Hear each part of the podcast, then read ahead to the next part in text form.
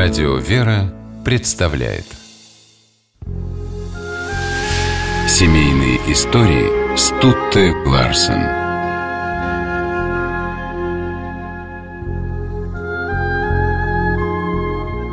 Священник Сергий Мансуров всю свою жизнь посвятил изучению истории церкви. Особенное внимание он уделял первым последователям Христа, отношениям между отцами и детьми, братьями и сестрами, мужами и женами в Древней Церкви. Отец Сергий очень хотел, чтобы его брак с Марией Самариной был так же крепок и так же проникнут любовью, как брак апостольских времен.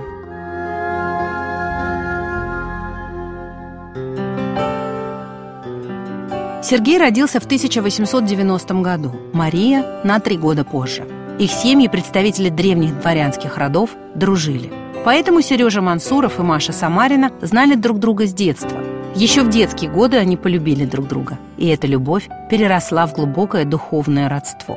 В 1912 году, будучи уже женихом и невестой, молодые люди пережили духовный перелом – Сергей, который в том году закончил историко-филологический факультет Московского университета, отказался от преподавательской карьеры и под влиянием трудов священника Павла Флоренского осознал, что цель его жизни – спасение души и обретение связи с Богом.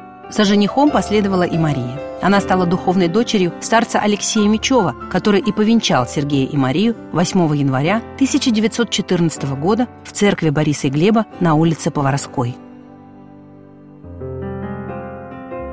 1917 году Сергей и Мария поселились в Сергиевом посаде, чтобы быть ближе к святыням Троицы Сергиевой Лавры и ежедневно посещать монастырские богослужения, которые супруги Мансуровы очень любили.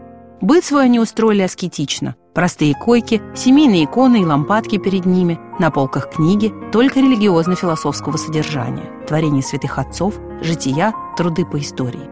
После революции Сергей работал в комиссии по охране памятников искусства и старины, занимался библиотекой Троицы Сергиевой Лавры и трудился над очерками по церковной истории. Мария помогала ему и со временем сама стала глубоким знатоком житий святых и другой богословской литературы.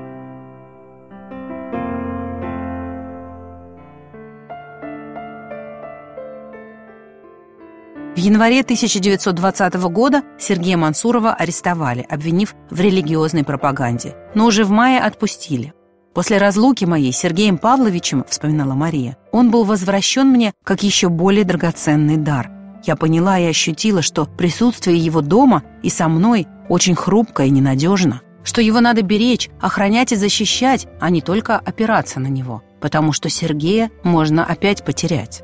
В 1920-х годах Мансуровы жили очень бедно, и когда была закрыта комиссия по охране памятников искусства и старины, перебивали случайными заработками. Сергей вошел в сельскохозяйственную артель, организованную его другом, искусствоведом Юрием Алсуфьевым, и каждый день работал на садовом участке где-то за городом.